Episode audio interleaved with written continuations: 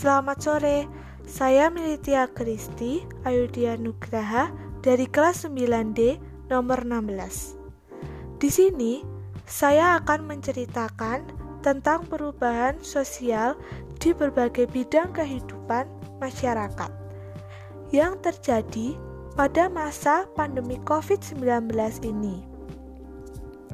Diakui, dampak COVID-19 ini masyarakat harus adaptif terhadap berbagai bentuk perubahan sosial yang diakibatkannya.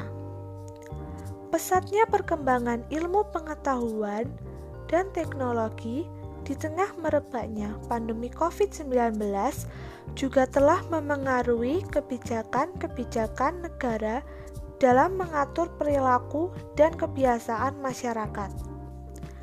Kebijakan social distancing juga telah mengubah ragam bentuk perilaku masyarakat yang kemudian mengharuskan adanya jarak fisik saat interaksi sosial.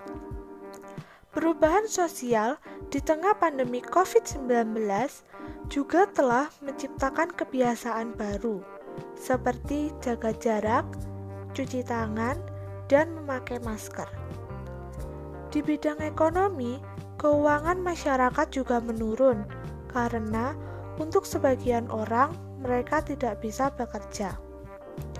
Harus diakui, kondisi new normal akan menyebabkan perubahan sosial, termasuk pola perilaku dan proses interaksi masyarakat. New normal menekankan pada perubahan perilaku untuk tetap menjalankan aktivitas secara normal namun tetap mematuhi protokol kesehatan. Sekian dari saya, terima kasih.